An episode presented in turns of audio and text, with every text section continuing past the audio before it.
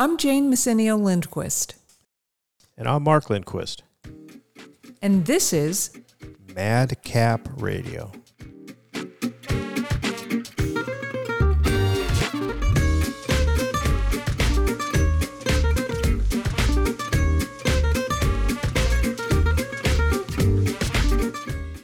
Hi, Jane. How Are You? Good. How are you? So, this is our inaugural podcast, baby. Talking to my husband, not my baby. I would like to talk about being wrong. Well, it's about time. No, not wrong with you, honey. I'm never wrong with you. This is in life about being wrong. Okay. Mm-hmm. In that case, I stand corrected. I, I want to start the conversation with talking about what does it take to be a great dog breeder? Because that's what we always aspire to do is help people be great dog breeders. So honey, what do you think it takes to be a great dog breeder? Oh, geez, that I wasn't ready for that. Wasn't ready for that man, one. Oh man, a lot Well- of a lot of patience. For, fortunately, I have a handy answer ready. I happen to have the answer. Actually, what makes a good dog breeder to me is no different that what makes you great at anything, which is three things. First is knowledge, right? You have to know how to do it. Got to know how to fly the plane, right, honey? My husband is a retired airline pilot, so we use a lot of airline pilot comparisons. That's because it's the only thing I understand. Mm-hmm. Well, thank God you understood it well. it would have been bad if you didn't. So, you know, you need knowledge. You need to know how to do it. But then you need experience to transform the knowledge into competency. Because just knowing, you know, book smarts doesn't do you any good. You have to do it. True. But just doing something again and again does not make you good at it unless, and this is the big third one that we're going to be talking about, you have the intellectual humility to learn from your experience.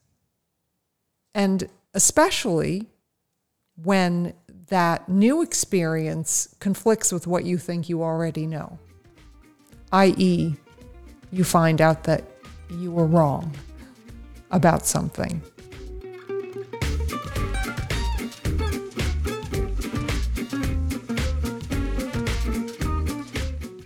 So, without any doubt, I mean, we can agree, right? The third one is the hardest one, Oh, absolutely. Yes, Right? without a doubt. without a doubt, because nobody likes to be wrong. Why do you think we don't really like to be wrong? It's humiliating. It's humiliating, right? Well, wrong doesn't win. Mm-hmm, I mean, on the outward view, wrong doesn't win. I mean, Right. wrong is failure. There's a lot of things that go along with being wrong that aren't pleasant. Mm-hmm. And it's interesting because there's actually an evolutionary basis to this.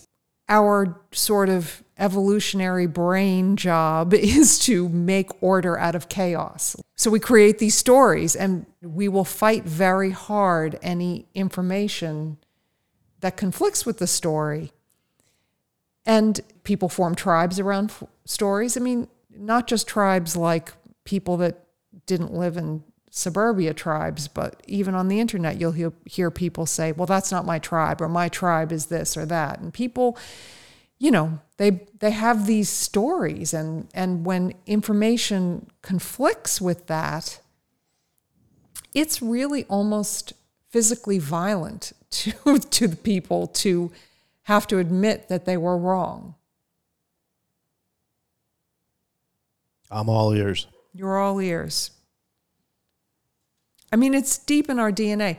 In fact, there they actually did studies on um, people who were proven wrong, like cults that were proven wrong. Like there was this one cult that believed that spaceships were going to come and take them away and everybody else was on the earth was going to perish and the, the the date happened and this did not happen obviously because we're making this podcast from the US not from Mars. So but then when it didn't happen you think what? That everybody's going to be like well that was a crock. I'm going home right? That well, that was wrong. We were wrong about that. Mm, No way. That is not what happened. That is not what happened. They rewrote the facts to coincide with their story and they said, "Oh, well, the reason it didn't happen is because we prayed hard and and that's that's why the, the spaceships didn't come." But they've studied this phenomenon. And the question is why is it so persistent for humans to believe things that just aren't true? And, and the answer is that there's an evolutionary advantage to uh, irrational belief when it when it connects you to a tribe. Because they found in societies where, you know, people are still fighting like tooth and nail or were fighting tooth and nail just for survival against each other that the societies that held irrational beliefs, even in the face of facts, were better able to defend because they would defend something completely irrational right to the death. And it would, it would defend their tribe. So their tribe had an evolutionary advantage. So that's great if you're living, you know, in the jungle and literally fighting tooth and nail with the neighboring tribe for food. But in modern society, where we're technology and information driven, that is kind of the kiss of death to be that way. I mean, kiss of death if you want to be good at anything.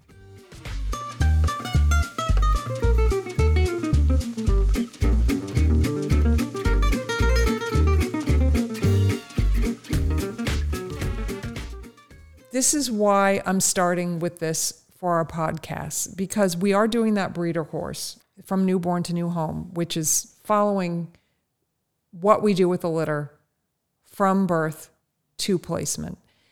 And there's a couple things in there that are different from what we did in puppy culture. I mean, we've evolved some some things.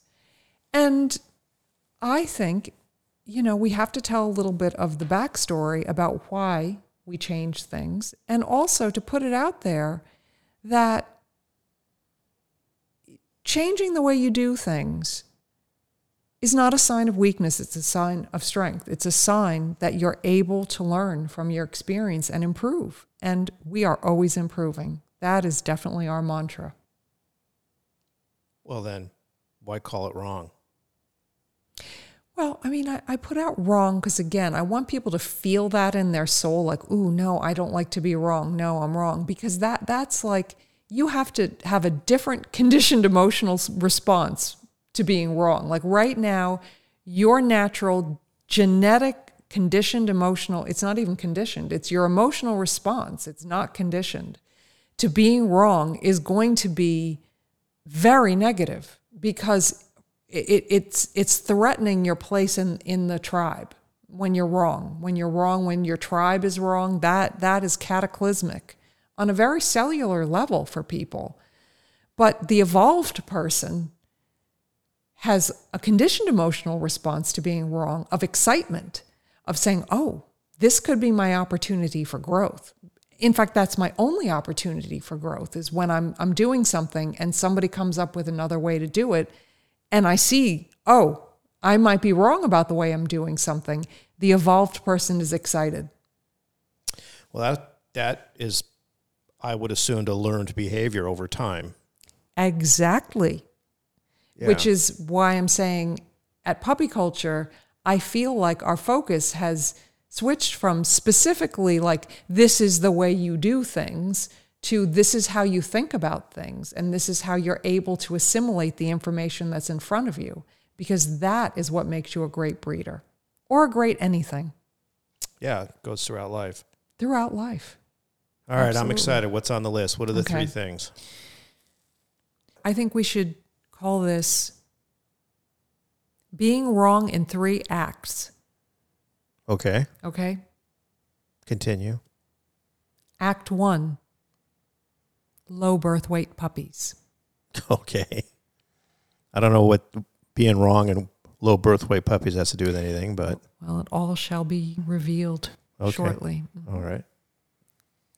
Act two food wars. Okay.